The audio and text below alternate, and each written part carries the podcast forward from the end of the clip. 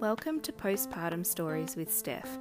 Candid conversations with mums and sometimes dads about the precious yet chaotic time that is life after birth. My name is Steph, woman, warrior, wife, mother, coffee lover, and feminist. I'm a postpartum doula in Melbourne, and you can find me on Instagram at postpartum underscore with underscore Steph with a PH. Through this podcast, I will chat to women and birthing people in a real and raw way about their postpartum experience. So sit back, grab a cuppa, even if it's cold, take off your bra, and enjoy.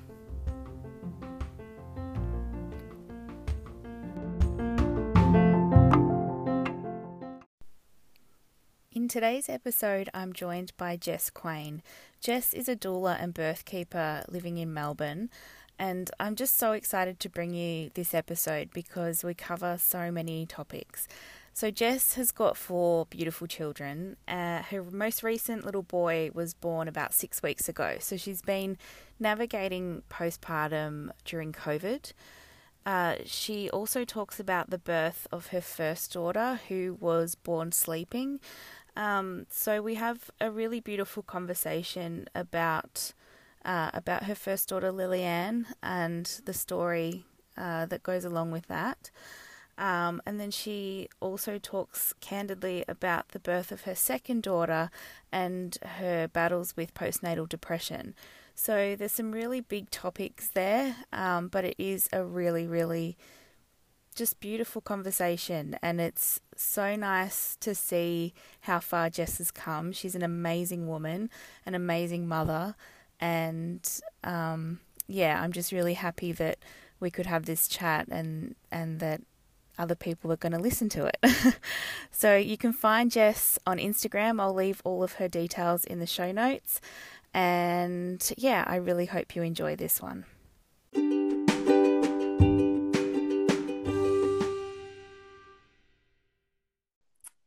Jess, yes, I want to talk to you about postpartum. Sure, and, let's go. Well, first off, I want you to tell me a little bit about who you are and who's in your life. Right. So, um, obviously, my name is Jess, and I have uh, four babies. Um, I have three Earth babies and one Star baby. So, our first daughter, um, she was stillborn when I was 33 weeks pregnant with her. Mm-hmm. Um, and then from from her, we've had another three babies. So another a little girl after Lillian, um, and then a boy, and then now another little boy who is five weeks old. So, so yeah, go. no, no, you're right. Um, I was just going to say, yep. So you can. Um, what was going to say? Sorry, my brain's so fried. That's fine, babe. You're in. You're five weeks deep into postpartum. Oh, it is like that. And when you have children that just don't sleep, it's even it's even more exciting. Um, yeah. But yeah, no. So a lot of um, I've done a lot of work this pregnancy with my last son, but it definitely hasn't been easy. Um, mm-hmm. last seven years and going through a loss and then being pregnant again. Yeah. Um, and then obviously after as well was really quite difficult, especially with my first my first daughter, my first Earth daughter, when mm. she when she was born, I found that I went to a really difficult time within myself. Yeah. Yeah. Well, do you want to chat first about little Hendrix and then yeah. we can sort of we might move backwards through your your timeline. sure, we can do that. Yeah. Um so I guess one of the first things that I would sort of I'm just really interested because I don't know anyone that's had a baby recently. So, you know, how has COVID impacted your postpartum? Because I can, you know, some postpartum is usually pretty isolating at the best of times. And yeah, I'm just wondering how you're doing. Um, I'm actually I've had some I've had a bit of a moment last week where I felt really quite isolated and a little bit not lonely, but I guess restricted in so many ways that I wasn't being able to have community around me in in a personal physical level mm. um obviously because i am i you know i love hugs and i love that interaction with people that it was that was that moment where i was like oh shit i actually can't actually I can't even just get in the car and go have a coffee with someone. I can't even yeah. just down like, you know, debrief, download and offload everything that I'm feeling right now with my kids being home from school and mm. you know that's been another challenge in itself like having a newborn baby and then a 4-year-old that is home from kinder and a 6-year-old that's home from school and then you've got this you know this challenging of trying to remote learn with a six year old and a mm. newborn baby and trying to breastfeed and then trying to get someone else some a lunch and then someone can't tie their shoe up and then the dog's barking and then someone's at your front door and then your phone rings and it's just a lot like it's a, a lot, lot. yeah it's a lot and i think too a lot of you know for me as well there was a little bit of triggering there for me when i um had really bad postnatal depression with my first daughter that mm. there was moments there where I like I'd, at night time I'd kind of sit there and I was like, gosh, I just feel so alone. And as much as I've got online community as well, it's just that factor of not being able to have that physical touch with someone and yeah and I guess it's an energy thing. You know, I'm a I'm a very big energy person. So, you know, when someone comes within my space, for me it's like I can really dive in with them. But when it's just an online thing or an over the phone thing, it's like you can you can talk as much as you kind of as you want or as you can, but it's just not that connection, that in depth connection that I think every human needs. You need to have that human connection with somebody. Yeah. And like that's the thing. Having a baby under normal circumstances is, you know, hard enough and isolating enough. And we weren't meant to do it alone.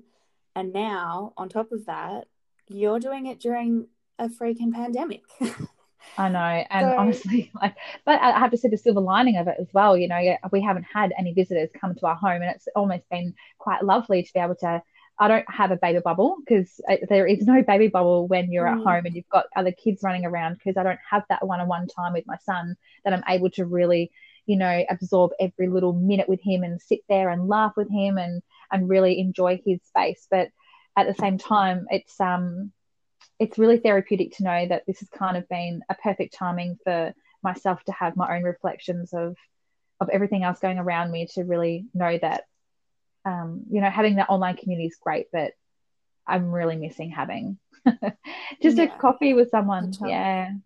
And is your um is your partner at home a little bit more or is he still working? No so he's been really lucky where he's actually been an essential worker. So he has been working.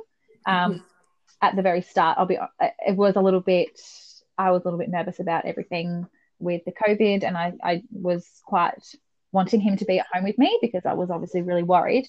Mm-hmm. Um, but financially, he obviously has to go to work, and it just it is it, it it kind of you know is what it is and was what it was. But it was um it gave me that chance as well and the opportunity to to do things differently and on my own is yeah it was it's definitely been challenging that is for sure mm.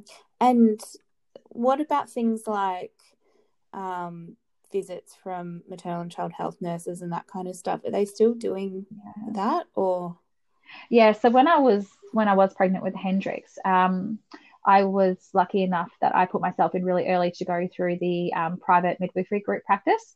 So I was at their clinic up until I was about 30, 34 weeks. And then that midwife came out to my house.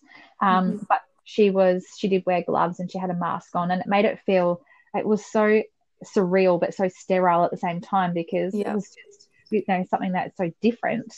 Um, so she did come to my house for those checkups, but it was, it was, um, it was quite unnatural for to have a conversation with someone on the phone in my car, in her car, sorry, in my driveway. So she'd mm. come to my house come to my house and she'd talk to me in her car um, on the phone for about 15 minutes just to sort of check in, see how I was going mentally, ask me questions about myself and uh, uh, pregnancy wise. Um, and then she would um, come inside, I would open the door for her. She would be wearing her mask and her gloves, and then she would just do a um, physical checkup. So she would just do like the Doppler to make sure everything was going fine. And then it was, she hopped in her car and then she would leave. So that was throughout the pregnancy. And then um, knowing that I was only allowed to have one support person as well was really hard. Mm. Um, but afterwards, when it was the same sort of thing that they came to my house, but with a maternal health nurse, um, uh, it has been all over the phone phone consultations. Yeah. And I think because I have had past history of having um, depression and anxiety postnatally and, and, almost like psychosis as well um, with my first daughter, that they were checking on me um, quite a lot with a lot of their questions. Mm-hmm. Um, which I did think that, you know, yes, obviously there's a place for that as well, but it's it's really for me, I find it'll be really difficult to have that conversation um, over the phone and not in person. Yeah, absolutely. yeah, it's it's hard enough to tell someone that you don't know that you know you might not be coping or that you're having a problem with something, and then when you've got to do it over the phone to a complete stranger, essentially. like, yeah, and that's the thing. I mean, like they offer um, video calls as well, but you know, it's hard to have a, a normal conversation for five minutes with somebody without the kids yelling in the background than what it is to have a um an you know a video call. But um, I have I have had in person consults the last two weeks just to have Hendrix's weight checked because um, mm-hmm. obviously having previous history of um, feeding and that as well. Um, having his weight checked and going in, and for me, it's been fine. Like it's like obviously we've you know they've taken their cautions quite seriously, and we're only in there for the weight and his uh, his length and and then we leave. So yeah. yeah. And so, how are you going with breastfeeding? Because I know, like, I'm obviously following you on social media, and you've been talking about it a bit there, yeah, um, with a few little challenges and things. But how's it all going?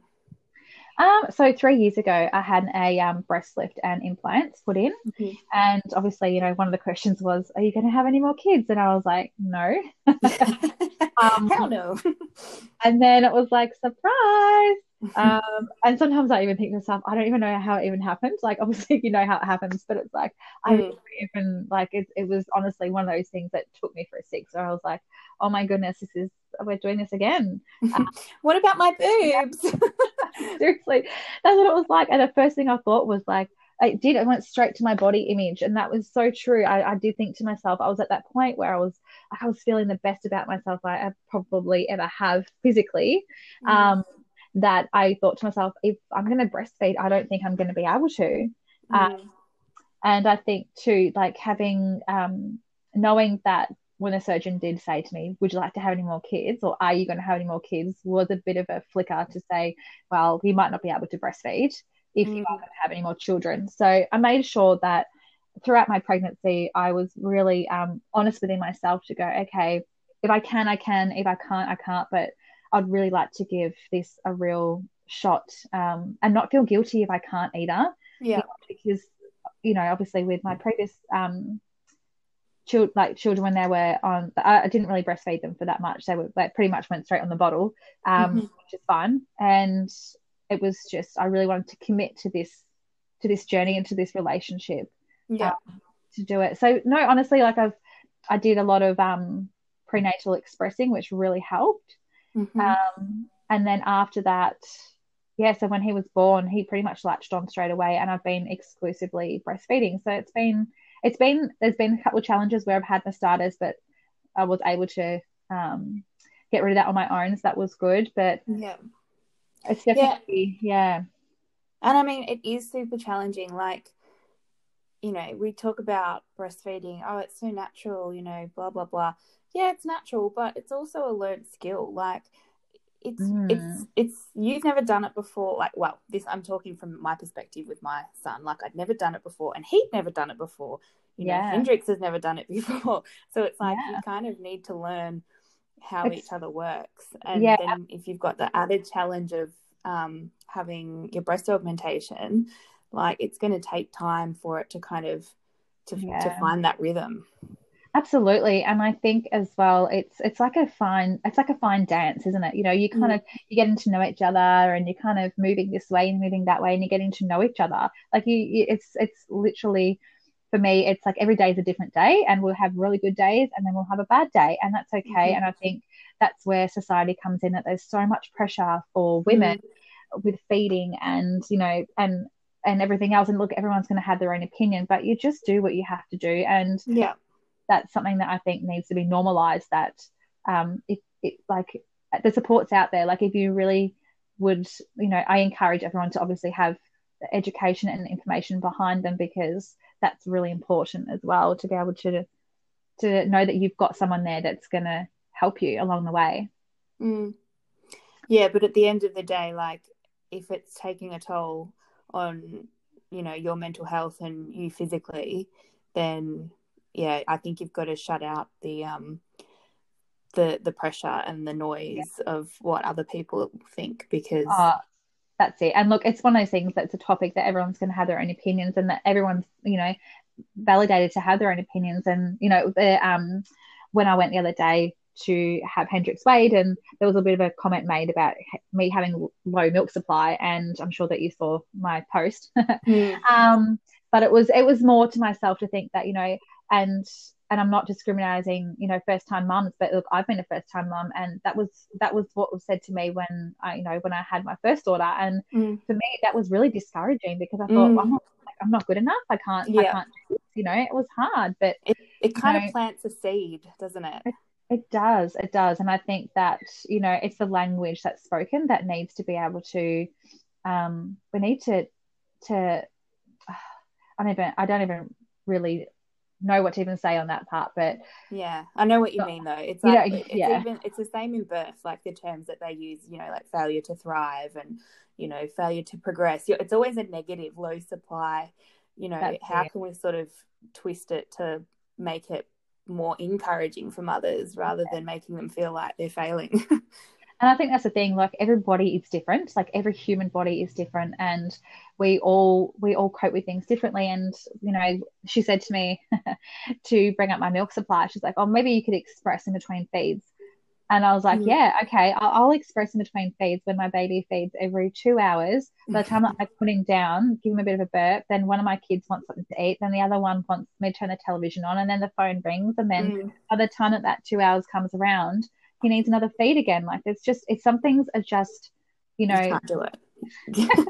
you just uh, you should have said, "Can you come over and do it for me, please?" you just seriously you have to do what you have to do. And then I felt actually really quite shit because I thought, you know what? Okay, I'm going to give this a go. So after I fed Hendrix, I was like, I'm going to express. I'm going to do what she's told me to do.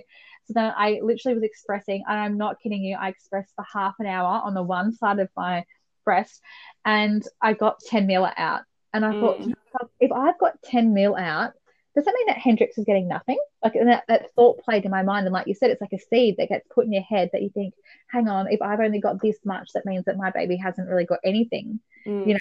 Um, yeah, and and the thing with that is, I knew I knew you were going to say that that's what happened. Like, yeah, you you sort of judge yourself on like what you're able to pump. But, yeah, you know, your baby. And this is going to be able to draw more milk from you than a pump can. Let me just say that first and foremost. Absolutely. And I think this is the thing like, no one is a better expert than yourself within hmm. yourself. Mm. No one else knows you more than what you know yourself. So I think sometimes, you know, we there's so many labels and there's so many graphs and there's so many expectations and there's like a, you know, a normal this and a normal that is that there actually is no normal. There's no normal. We're mm. all just, you know, humans just living this experience that we're all different. Mm, that's it. And so, are you? What sort of self care are you practicing at the moment? Because you know you've got lots going on. You've got three kids, and you know just a global pandemic. Um, so yeah, I know, yourself? right? well, um, someone asked me the other day, they're like, So, what do you do for self care? What makes you feel good? And I was like, Do you know what makes me feel good? If I can slap on a tan and dance for myself in front of a mirror and turn myself on, that is making me feel good. that is like, so good. And but, that's um, the thing, like, you know, people sort of think, like, uh, you know, there's different self self care for everyone, and people think you need to sort of you know, go somewhere and have a massage and do all that stuff, which is really nice if you can do that.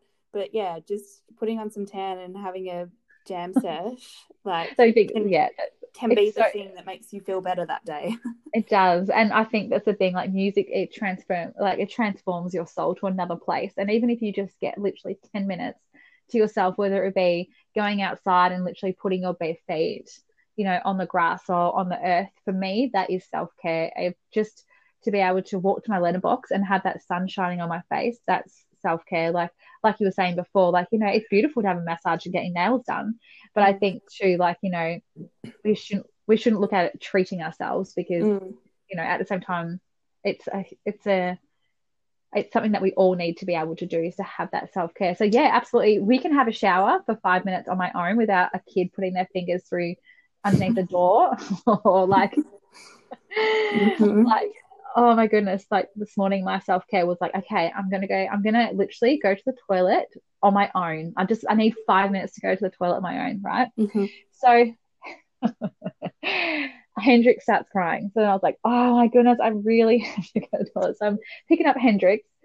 I get to the toilet and I have to take him to the toilet with me. So here mm-hmm. I am trying to get to the toilet and the jacket that I was wearing fell into the toilet. It was just like it was like that was my self-care. Like I wanted that moment and and it was like it might sound silly to some people, but just being able to have a breather away from anybody else mm. um it's really important that you do that, especially for you know just your mental state to be able to have a clearer, you know, a clearer mind and a clearer space to be able to come back to your little humans and be like, okay, I feel a little bit recharged now. I feel refreshed. Mm-hmm. Okay, I have a bit more energy. Let's do this. Yeah, yeah. Um, I hear you. I've had many toilet experiences with a child sitting on my knee oh. and sitting there thinking, how how am I actually going to wipe myself? no. And that's actually so nice to hear because at that moment in time, I thought to myself, I, I don't know anyone else that would actually do this. Like, do people actually sit on the toilet with their kid? But clearly, like, you oh. just do what you have to do. And if you have to go, you have to bloody go. And oh, right. it's just, yeah. So, no, honestly, anything to like having a shower, having a cup of tea, you know, writing in a journal, anything. And uh, even if you just need to switch off for a little bit and just go for a walk, that's something that I really love. I love just getting out there and going for a walk. And yeah, it's just, yeah, you, everyone need, you need to have that self care. It doesn't matter what sort of shape or form it's in. It's just, you need to just have that bit of a breather. Did you have any sort of plan for what you wanted your postpartum to look like with Hendrix? Um, I guess throughout my pregnancy, it was such a journey of um, spirituality, consciousness. Like there was a lot of embodiment that I really took place in, and I found I, I found that there's been a big shift there for me. Mm. Um, so um, planning, I, I, don't really like. I don't like planning because I think that things. Um, I don't like to label things like that only because I feel like there's such an expectation. I yeah. guess.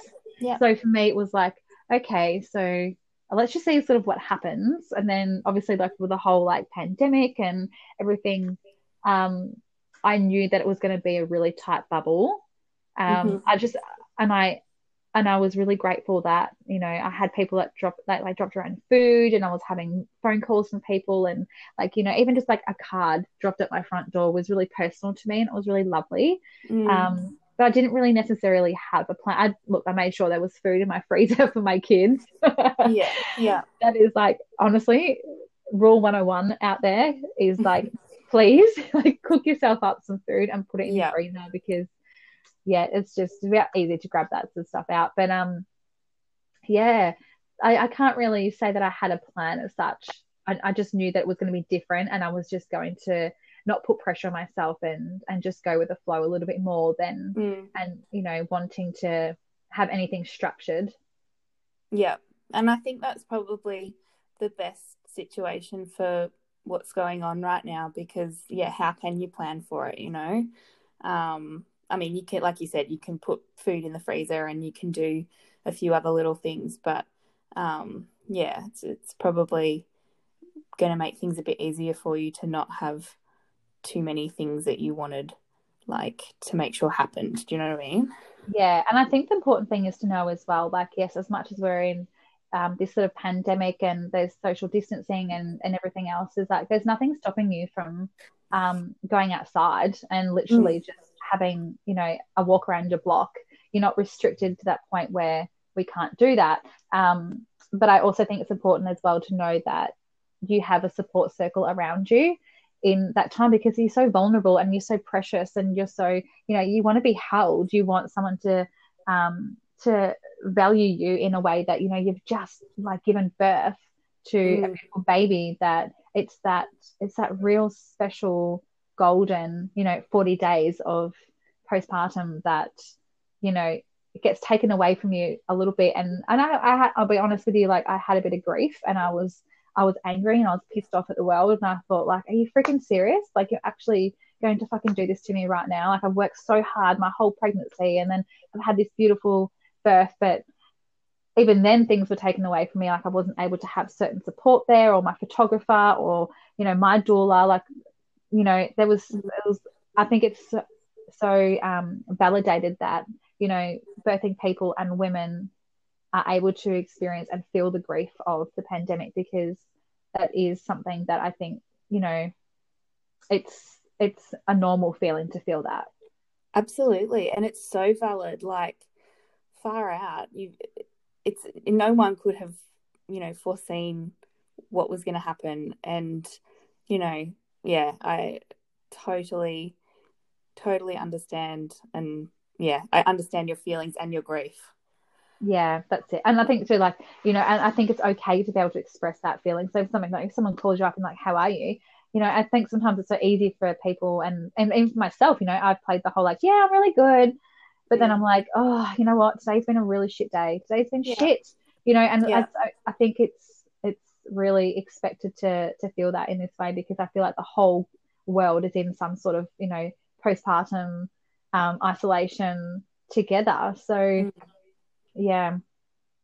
Yeah oh look and i think like saying it's shit and saying it's hard and you know it's not what you wanted is totally okay. Like i've been saying that and i don't have a new baby. Yeah. Um yeah like yeah. But um yeah so obviously like there's been challenges for you. What have been some of the joys throughout my pregnancy or afterwards? Afterwards. Afterwards. What have been my joys? Well, maybe you didn't have any. Look, I know honestly, I have I, I, I have lots of joys. I think there's been a huge part of me where I look at, um, you know, Hendrix, and I think, wow, like I've honestly been gifted, um, you know, something really really special, and I'm trying to honor that and and taking that time as a really sacred time because mm-hmm. I'm never gonna I, am never gonna feel this ever again. And I think mm-hmm. that's why you know when I bought his placenta home and I, I planted that and it was an it was almost like a little it was a little bit sad, a little bit of a moment because I thought oh it's a letting go of something that you know it's a letting go but it's also a beginning. Mm. Um, so for me that was that was really special. I really enjoyed doing that. Um, but I've I've had lots of joys and joys I guess with my kids. You know, um, meeting their little brother and yeah, yeah. I don't them interact. yeah, and I think to and the joy of finding um, something really special within myself. You know, there's I think having this isolation time has had a lot of I've had a lot of realizations that there's a lot of mm. things that I used to like a lot of materialistic things that I think a lot of people would feel, but now I look at it, I'm like, oh, that's so that's like nothing compared to, you know, the experiences that I've had recently, you know. Yeah. It puts things sort of into perspective and you yeah. find that strength that you maybe didn't know was there, I think. Yeah. Absolutely. And I think the joys of as well of having my kids at home where I'm as much as you know they drive me batty some days, but it's like like being able to get messy, like messy in the garden, messy inside and like there's glitter all throughout my house and you know, like it's just yeah. It's, Why does the baby have glitter on him? Who did it? I know, I know. It's just yeah. And look, and I think you can see the silver lining in everything, and I think you have to try and see the joy in it because you know this is not a forever thing. Like it's not a, like oh God hope not, but it's not a forever thing. um, it's That's not a forever. It is, and that's the thing. It's not forever. So let's just try and to enjoy as much as we possibly can because by the time you know it, there's never going to be a normal. We're never going to go back to a normal life because that's been and done now. But there's a huge, like, there's going to be a huge change. And I think we have to bring those joys into that change. Mm. And you mentioned briefly Hendrix's placenta. That was one of my questions because I, um, I didn't get to see you live, but I did see some pictures, and I'm obsessed with placentas. Like, look, you I've, know what? I actually videoed it. It's like a three minute video, and I thought, you know what? Maybe I should just slap it onto like an IGTV thing. Are people going to actually want to watch me like dissecting his placenta, yes. and, like stretching it yes. out? Um, Absolutely, I'll watch it. so for all those like people out there that like those um popping pimple or people pimple popping people, they might they might love this whole like dissect dissecting a, a placenta. Mm. Um, but yeah, so I originally was thinking that I, I, I previously with the other two children or three children with Lillian it was a bit different because they took hers away for um, analyzing and for testing. But for the other 2 mm-hmm. um, it wasn't a big thing to me. Like I didn't really know that much about it. I was like oh yeah they live inside this sack. That gave them mm-hmm. life. It's a bit of blood whatever. They showed me it. They and they took it away. Um, but I guess being a birth doula and doing so much work within the last year or so is that I really um, I, I, I learned so much about it and it's not it's just such a beautiful organ and it's just mm. it's such a life giver and for me without that like the, we wouldn't be talking today you know like we wouldn't mm. be able to be here so um, with Hendrix's I really wanted to honor that and to um, and hold a special space and um, and a love for it I guess and a thank you for his placenta um, so I was going to have it encapsulated, and then obviously the pandemic everything happened, and then everything kind of got over me.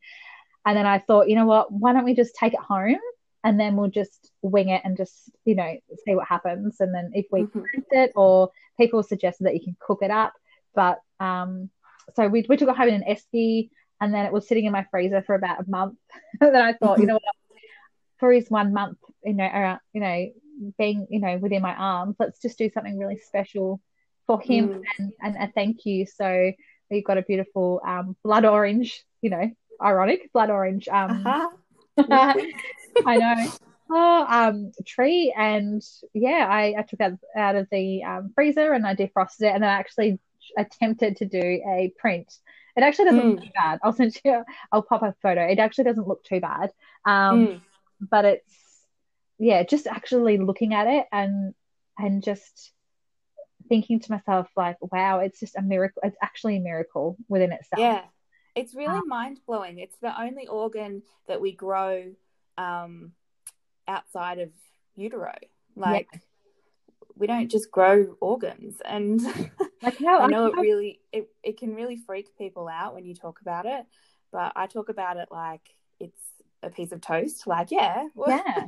I know. And I think that's what we have to normalize. We have to normalize that because it's like, I think that, um, especially obviously people that aren't in the birth world or don't really have that want to connect to, you know, wanting to know more about things like this is that mm. it's, um, it's, it's actually really unique and really special. Like when you really look at it and you do a little bit of research on it and you think like, I, I wish that everyone would just take that little bit of time to look at it and to and to thank it and then obviously mm. do what you need to do with it. So yeah so we did the print and then um, we planted it and then like I lit a little candle and I did a bit of a, a ritual and a bit of a ceremony and just said thank you and then now it's um underneath my tree in the soil. That's so beautiful. I love yeah. that I think that that's just such a sweet thing to do. And like you know you'll have this beautiful reminder of the life-giving um organ that you had and yeah, it's just I think that's sweet. Yeah, it was um I had this conversation. I rang up the local nursery because I was like, okay, I really need to get a tree that's going to be suitable for a placenta. So when I rang, when I rang them up, when I rang them up, I was like, hi, look, I'm just um. They're like, oh, how can I help you? I was like, look, I was just wondering. I just need a tree um for my my son's placenta. I brought it home from the hospital and I've defrosted it, and I'm just I'm looking at planting it underneath something. Can you can you just tell me what sort of tree is going to be best for it? Um, and the lady was like, um, yeah, uh, I, am not really sure. I can't really uh, answer that for you, but um, maybe maybe like a lemon tree or something citrusy. she had clearly never been asked this question before in her life. I know. I and it's so it's so normal for me to talk about these things that it's just so yeah. like you know um, fluent. But yeah, it's it's really special, like you said, that every time that we pick a beautiful blood orange tree off her, that I'm going to look at it and really respect it and be like, yeah, this is beautiful. Thank you. Yeah. So um, obviously, after losing our first daughter, Lillian, um, I was I, obviously being so traumatized in that respect of things that falling pregnant again to me was actually quite was, i was quite scared and obviously really nervous as to be expected yeah. um, so throughout my whole pregnancy i had really bad anxiety um, mm. and i was quite secretive about my pregnancy and i actually didn't um, tell anybody that i was pregnant with her at all with cherish because i just mm-hmm. i was so scared that i was gonna my body i had this feeling of my body failed me. So mm. I thought that, you know, if I if I speak about her, then, you know, something might go wrong or whatever it might be. And yeah. Um, I actually um didn't tell anyone that we'd have a baby until she was five days old. So mm. I hibernated for nine months and didn't see anybody. Um, mm-hmm. Only my clients knew that I was pregnant, but even then, I didn't tell anyone until I was about 25 weeks because no one asked me. So I was like, I'm not going to say anything. Well, yeah, I mean, it's not something you just randomly ask people. No, that's it. Um, yeah. Um, how long? How long after um, Lillian was this when you were um, pregnant with Cherish? Yeah, I fell pregnant three months after. So, um, oh wow. Yeah, in the way that the universe works, Cher- uh, Cherish was actually meant to be her due date, her estimated due date. You know, not that you know that's another whole thing. Mm. Um, her estimated due date was the day that Lillian um, was her due date. It's the year. Oh wow. Yeah. So it was um and we found out we were having another little girl as well. I was like, oh my goodness me, that was just it was out of all the days in the whole year. yeah. You know, to be actually, yeah, in into that space. But um sorry, what was the question you asked me again? Uh, I, I asked about um how long had it been since Oh yeah, sorry, yeah. So it was yeah, three months. Three months. Yeah. yeah. And so you were saying that um you were keeping things sort of secret, like you're keeping it a secret that you're pregnant um, and sort of, I guess, trying to navigate. Um, I, I, I say it like this, not wanting to jinx yourself. like, I know that yeah. that sounds funny, but like, um, I was the same. Like, I had a miscarriage before I was pregnant with Sunny, and uh, obviously completely different circumstances to you. But yeah, you kind of don't want to say anything, or you don't want to get too excited, or you don't want to put it out there too much just in case something happens. Yeah, and I think, and that's exactly right. I absolutely did feel like that too. And I think this is the thing that there is no, and it, I'm going to be like, you know, quite blunt, but there is no like, there is no safe space. There is no, uh, no safe time to be able to mm. announce your pregnancy. So for now, like, you know, especially now when I fell pregnant with Hendrix, like I told like a lot of people when I literally just found out, like I was probably eight nine weeks when I found out I was pregnant with him, and I told mm. people then because I thought to myself, you know what, I want to have that support around me, and yeah, if you know if anything was to happen or whatever it might be, good or bad, that I want to know that I've got that connection there with people that I can you know I can fall upon. Um, but yeah, so um, sorry, what, no, you're right. so after after you, you were talking about yeah um not not sort of wanting to tell too many people about your pregnancy.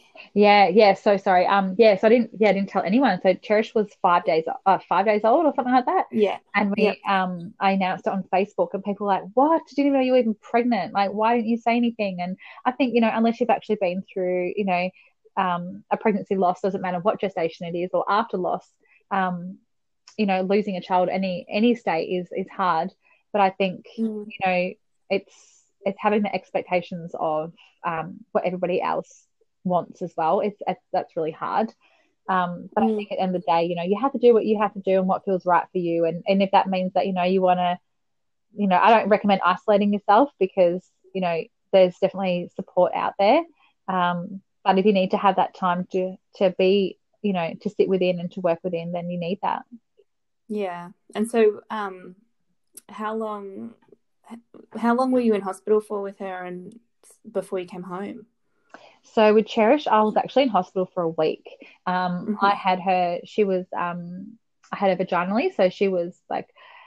I was induced with her as well, and actually was induced with her at 37 weeks because um, I had really bad anxiety and I was having monitoring done uh, about three times a week. Um, where after I was 26 weeks pregnant, I was there twice a week up until I was about 32 weeks, and then I was there three times a week having monitoring done.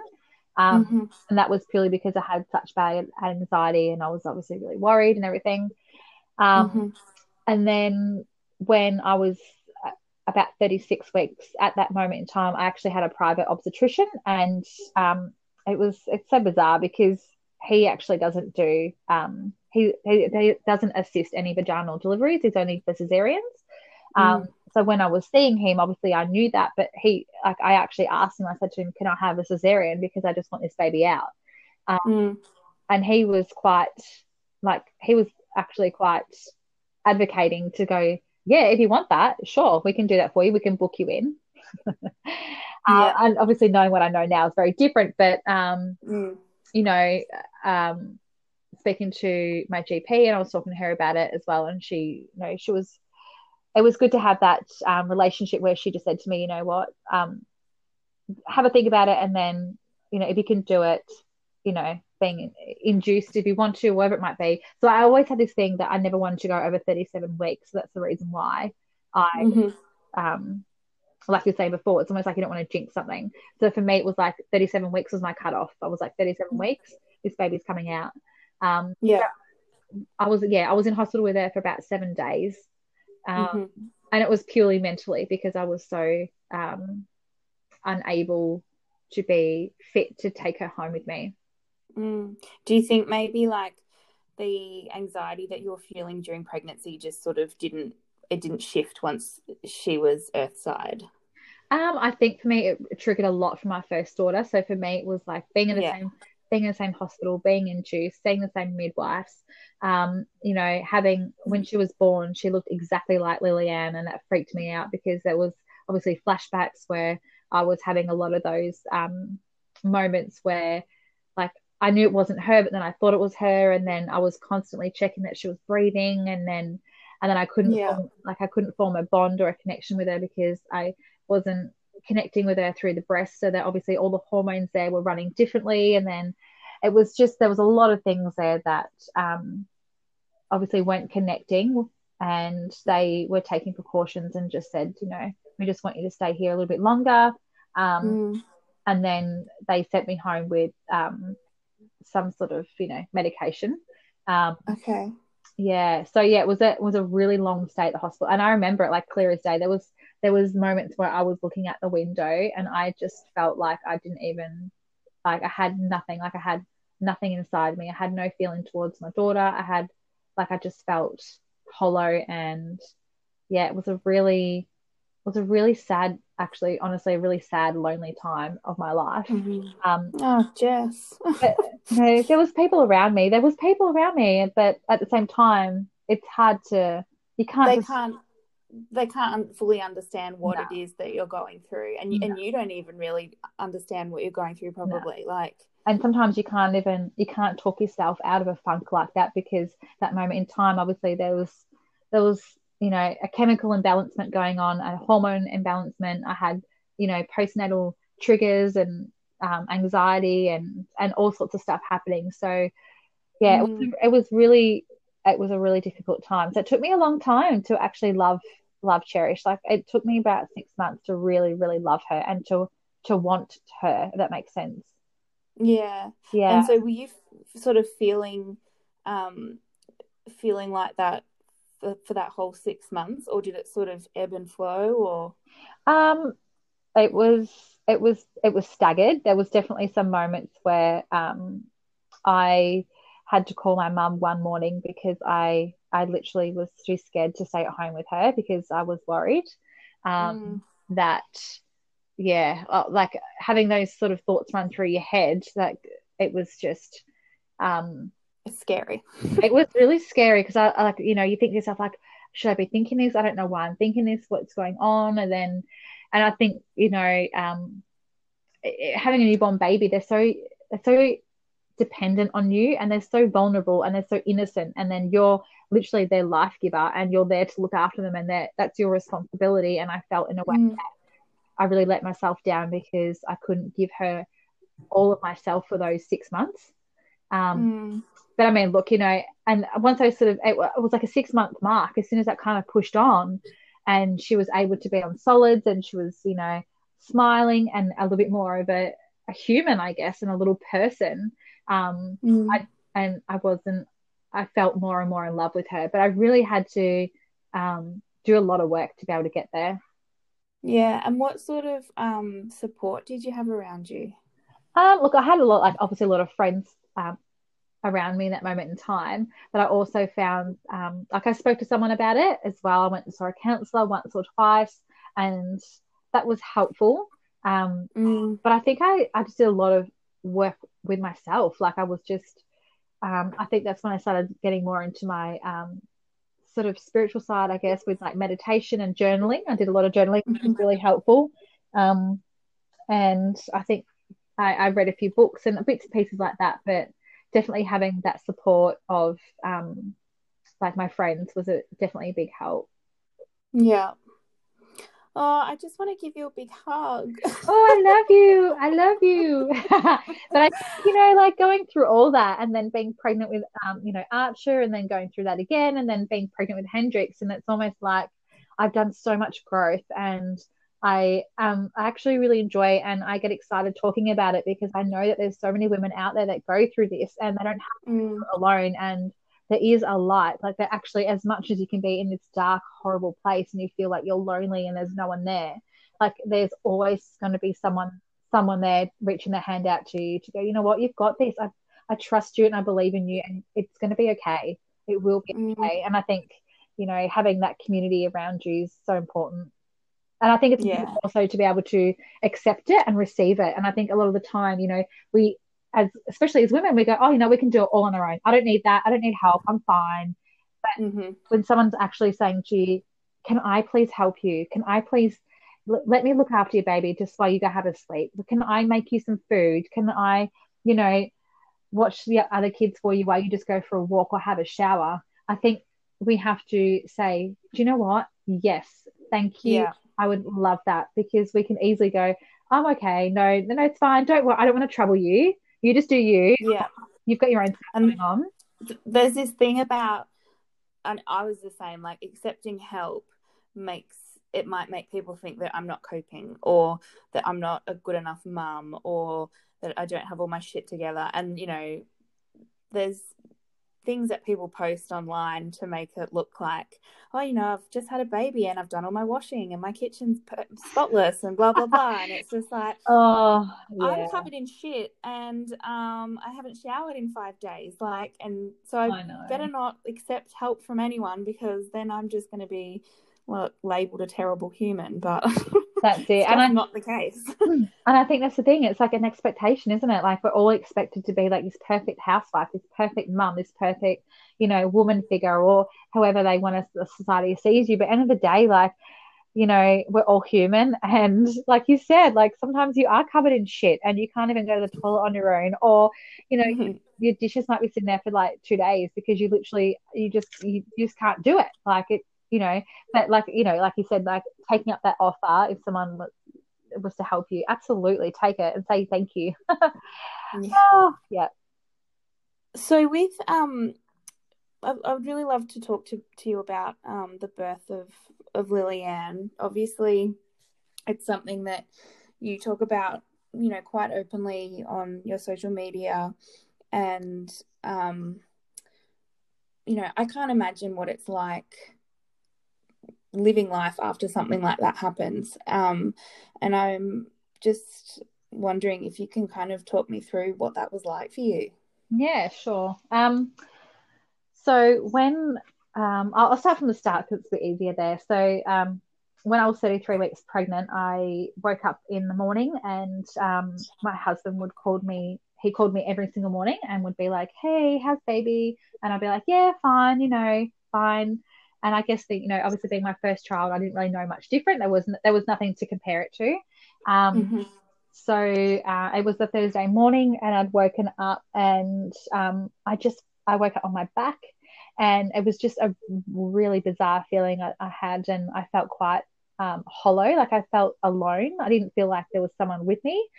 And mm. I, I, I, remember walking, and I was I was walking to the kitchen, and Mitch rang me, and he's like, "Oh, hey, how are you? How's Baba?" I was like, I don't know, I feel really different today. And he's like, well, what's wrong? And I was like, I don't know. I just feel really, really strange. Like I feel like, um, like it was really quiet. Like it was silent. It was just, there was, it was nothing. And then mm. he's like, oh, maybe you should call the midwife. And I was like, nah, I'll be right. I'll just sort of see how I go. And then I made a Milo and I walked around the house and I was poking my belly. And then I was like, come on, just give me something, a little bit of a movement, a little bit of kick. And then mm. I sat there for a minute and I was watching TV and I was like, I just had this overwhelming feeling of like something's not right. So then I um, rang up the um, birthing suite and they just said, look, just come in and we'll have a monitor. And I was like, okay. And I actually wasn't going to tell Mitch that I, I was just going to go in on my own because I thought I didn't mm-hmm. want to worry him. I'll just, I'll just go in. Mm-hmm. Um, and then maybe, and then Mitch rang me back and I said, I said, oh, look, I'm just going to go to the hospital. It'll be fine. And then I, I got my bag, my handbag and my book. And then I walked out the front door and he actually um, came home from work and we went together. Um, and then we went up to the birthing suite and I'm walking in and obviously there's people that are in like women that are in labor um, and the room that I was actually having monitoring done was in the birthing suite uh, so they uh, put the monitor on my belly and she just kept going over and over my belly and uh, I remember she was sort of like looking at me and I was like and and and she's like oh I'm just gonna get I'll just get the other doctor I'll get the other doctor and I was like okay and then the other doctor came in and um, he did it. And then he looked at me and put the Doppler down and said, Oh, I'm really sorry. And then obviously everything from there happened. Mm. I think it's such a surreal feeling because you, like, I was, I guess I was really naive that I didn't really think that anything like that could happen because I'd never heard about stillbirth before. Mm-hmm. Like, I just thought that babies are in your belly and they're safe, you know? And yeah. Um, so obviously when all that happened, and then they said to me, um, if you'd like to go home and have a sleep and then come back in the morning um, and we can go from there. And i was just i said no way. I'm like i'm not going home. I'm like and i was i think i was in anger that i said just get just get the baby out of me. Just cut me open. Just do what you have to do. I don't want to i don't want to have a baby that's inside me that's you know not alive. Um, mm. so she, she's she obviously gave us a bit of time and then i said to mitch you know we came home um, i had a shower um, and then we went back to the hospital that, that afternoon and they, um, I was in the birthing suite again. So obviously mm. there was women around me laboring all night. And here I am sitting there, like knowing, like thinking to myself, like they, and it was that baby, the babies that were crying continuously all night long. Jesus. And, um, they I, they did the um, the gel first because obviously I wasn't even like one centimeter dilated, so they did the gel, and then that was 24 hours and then they they did uh, three lots uh, two or three lots of gel and then um, so that was thursday night they started that and then saturday morning. So it's been two days. Mm. um, and there was moments that i actually thought she was kicking and i said to them like are you sure? Like, are you sure? And then they're like yes they're 100% sure. But i think mm. i don't know what it was. Um psychological well you would you would probably just be kind of assessing every kind of movement or feeling that you had in your body like yeah. and and probably desperately wanting to feel something too. Yeah yeah absolutely 100% um so yeah so then obviously you know um that that night um they did the balloon and then the next morning um they broke my waters and then obviously started the drip and then went from there. So pretty much um, they started the drip at about eight o'clock, and then uh, I had her just after three o'clock. So mm. throughout her her labour and that, um, I had two midwives, and um, the second midwife that came in, we're actually really good friends now. Me and Shelley, she's very spiritual, and uh, and I I I didn't want to let go of her. Like I didn't want to let go of Lillian because I was too scared. I was scared of like what am I going to see? What am I going to feel? Like do I even want to have? Like do I want to go through this? And and I, and I was holding that that kind of blockage within. And um, Shelley looked at me and she said, "Jess, you need to tell her it's okay. It's okay to come now." And mm. I remember sitting there with her and I held Shelley's hands and I just said, "Okay, I'm all right. I'm okay. I want to meet you now. I'm ready." And then it was literally within like an hour, I just felt this need to poo. And I said, I need to go to the toilet, I need to poo. And then Shelley had said, Oh, let me just have a quick look. And then she looked and she goes, Oh, I can't really see anything. Okay, just go to the toilet. So I sat on the toilet and within like I just did this almighty like like roar. And then um Shelley I said, Shelly, there's something something's happening and then her head was already out, like she was crowning as I was sitting on the toilet. So I had to literally like almost hold her there until I walked to the bed. Um, and then within like Shelly went to go put um, some gloves on, and then Shelly turned around and she was already born. So yeah, it was a really um, I remember it like I remember it such in detail, but mm. her, her, birth was it was uh, uh, it was really beautiful and magic and peaceful and probably you know I I look back now and I'm like I'm actually really grateful for that experience and yeah. Yeah. And it's so good that you had someone there who kind of understood it and could be there for you and support you and um yeah. Yeah and, and that's the thing too and uh, having that connection with someone like you said that totally understands and that supports you and that loves you and that's able to connect with you on that level. And yeah it was um yeah it was it definitely you know as much as i would do anything to have her here it's it's like she's taught like as much as she never took a breath she's taught me everything that i know in my life right now. Like everything mm. like the person that i am is thanks to her like. Yeah. And i mean i think i mean this is part of my spiritual side but i think she's always going to be with you in one way or another. Um yeah. Oh absolutely. Like i yeah absolutely. And i think you know it's it's really it's actually really nice to know that you know i was reading this um article that was saying that um that from one child to the next child that their cells live within you for two years. So when I thought of it, I was like, isn't that really special to know that there's a little bit of Lillian in Cherish? Mm, that's so sweet. Yeah, it was really lovely. So yeah. And so what what's it like and you know, forgive my ignorance because I really don't know much about this at all. Um but what kind of what was it like with you know your body like physically and mentally after that experience sort of coming home you obviously planned to come home from hospital with a baby and unfortunately that wasn't the case for you so you know what happens to all of yeah guess, what happens to you hormo- hormonally and all that kind of stuff so um the just after lillian was born um the midwife came in and said, you know, obviously your milk's going to start to sort of come in now. So mm. it's a little tablet here that will stop your milk from coming in. And I remember she put it on the sink next to me. And I remember looking at it and I was there for literally probably five hours and I kept looking at it and she kept coming in. She was like, those tablets are still there. And I was like, yeah, I, I just wasn't ready to let go of that right then. Like I just needed that time to, that was that like, it was like a little piece that was sort of like disappearing. And yeah, and I didn't almost want to do that. But um, I knew that I had to because obviously if I didn't, then I would have had that, I guess, reminder that she wasn't with me. Um, mm.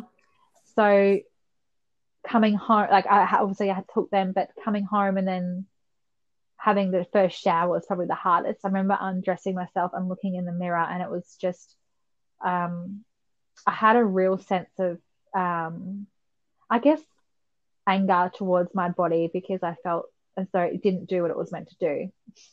You know, mm-hmm. it was mm. like you think that we're like I, I didn't I felt like I disappointed my daughter and didn't give her what she needed, and I, I felt like I, um, I guess almost I was grieving that I was unfulfilling something that should have been so natural. Mm. Yeah, and I mean, I think that's part of grief too is that anger stage and trying to place blame on yourself when you weren't to blame at all, but you your brain sort of naturally goes to that place of like, oh, what did I do? I must have done something. Um, I must have, you know, drunk the wrong thing or said ate the wrong thing or stood in the wrong position. I was like that after I had my miscarriage, and yeah, um, yeah, it's it's not a great place to be. But I think that's sort of like a stage that you have to go through, I suppose. Yeah, and you do, and like you said, you know, absolutely, your mind your mind jumps to these like conclusions and that tries and tricks you, and it's like, okay, so what did I do the day before? Like, could I have done something different? Or I wake up on my back and I never wake up on my back. Maybe it was that, or did I eat something that I I shouldn't have eaten? Or you know, mm. I remember that I remember the night before that everything happened. Um, I had um, an argument with my husband because he didn't plug in the hose so I could water the back garden. Like, you know, like it was just things like that that I was like, oh my God, like, it really plays on your mind. But um, body wise, it was just more looking at myself. And, and I think too, I had a bit of a, a another moment where a friend came over like two days after and we were at home and she looked at me. She goes, Oh, look at your belly. It's so flat. You don't even look like you've had a baby. Oh God! And it was that moment. Like, obviously, there was no offense to it. She didn't. Well intentioned. Like, it wasn't meant like, yeah, she didn't mean it in a malicious way or anything. It was just mm. like, it was just like it came off her tongue, and I, it was a reminder that was like, oh, okay. And I guess because you know she isn't here, it was almost like it never happened. Mm. And I think mm. that's why I speak about her all the time because she did happen and she is real and she was real and she was here. Um, yeah. And I think that we, you know, especially our, uh, you know, bereaving parents, it's really special that other people mention their baby's name or their child's name because they were with their life, you know, that is their life. Um, mm. Yeah. Oh, Jess, I like I said, I really just want to give you the biggest hug because like far out, girl. You are just superwoman. oh, I love you. I love you. I want to give you a hug too. maybe maybe we can do like a foot tap when we see each other. yeah, totally. I've well, I've been watching oh. lots of TikToks, so I'm really good at the foot shake. oh my goodness, that's so funny. I have not got into TikTok. I probably shouldn't because you know me and my dancing. I probably I don't know. Actually, I probably should because I might do like might go viral. But I shouldn't say that. you can't joke about that anymore, can you? No, you can't. um, but look, I really, I just want to say thank you so much for sharing everything you shared because, you know, the, I feel like these stories are just so important, and you know, they might not be the stories that people necessarily want to hear, or you know, people might have a sort of particular view of postpartum of being, you know, this beautiful love bubble, which it can be and often is, but it's also mixed with, you know, so much nuance and um, lots of different emotions and lots of different things happening. And yeah, thank you so much for sharing um, all of your stories and for sharing a story about Lillian as well, because um, I know that that's going to be um, helpful to lots of women to hear. Oh, you're so welcome. And thank you for having me. And I just think one last thing, I think it's really important that um, you know, you absolutely can have an informed, beautiful, powerful, um, empowering pregnancy and postpartum journey if you know it's you, you absolutely can do it. You know, do the if you mm. do the do the inner work, you absolutely can, hundred percent. Yeah. So thank you. and you. especially, oh, sorry. right. Talking over my guests. Oh yes, so that's fine. and I was going to say, especially, you know, if you have had a, an experience that might not have, you know, been the best experience for you, you can go on to have, you know, pregnancies and postpartum that sort of better reflect what you were um, wanting them to be like, I suppose. Absolutely. 100%. 100%.